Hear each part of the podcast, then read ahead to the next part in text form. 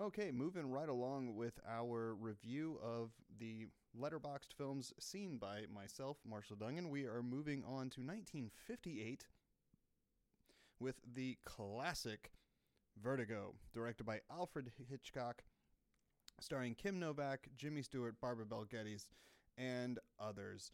Um, this one, I must say, I there's just no, there's no. Uh, uh, there's no understating the magic and the mastery of Alfred Hitchcock. This man knows, knew anyway, how to direct a suspenseful movie.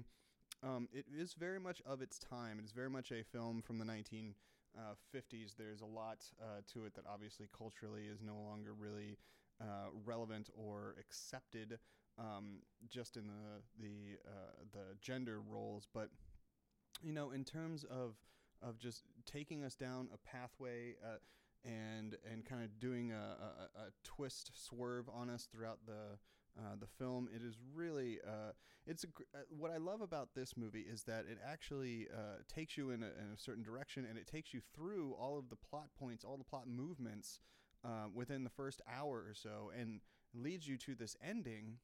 But then you realize that there's still quite a bit of movie left. So where are we going from here? It actively subverts your um, uh, expectations, and for that reason, I uh, gave it four out of five stars. Again.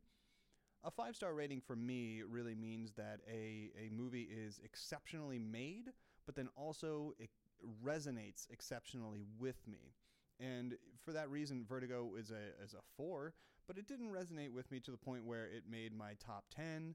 Um, it wasn't something that I was really willing to, uh, to go that far with. I've only seen it once and I enjoyed it, and it was great. But it's just not something that I really feel like committing a five star review to.